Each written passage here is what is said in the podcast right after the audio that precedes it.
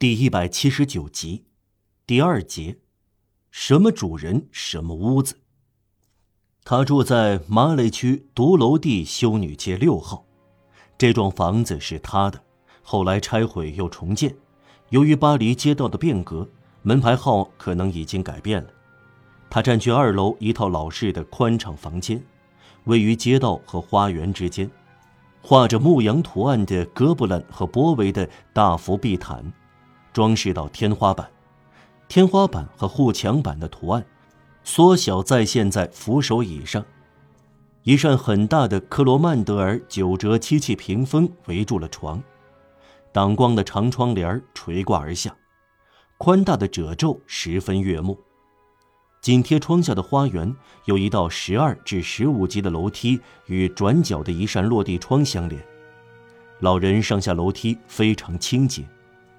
除了与卧室毗邻的藏书室，他有一个他很看重的小客厅。这个雅致的地方蒙上麦秸色，有百合和其他花卉图案的华美壁布，按路易十四的帆桨战船制作，是由德维沃纳先生为他的情妇向苦役犯人定制的。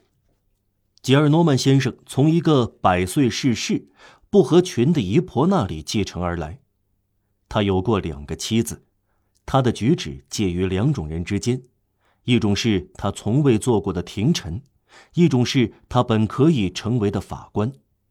只要他愿意，他可以快乐温柔。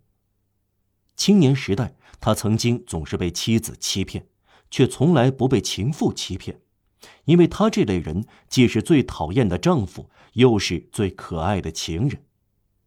他对绘画很内行。他的卧室里有一幅不知是谁的出色肖像，是约尔丹斯的作品，用笔精到，细部无数，处理细致，却看似随意。吉尔诺曼先生的衣着不是路易十五式的，甚至也不是路易十六式的，这是都政府时期新潮青年的服饰。那时他还自以为十分年轻，要追赶时髦。他的衣服是伯尼的。有宽大的翻领、长长的燕尾、大力的钢扣。此外，穿短裤和带扣的鞋。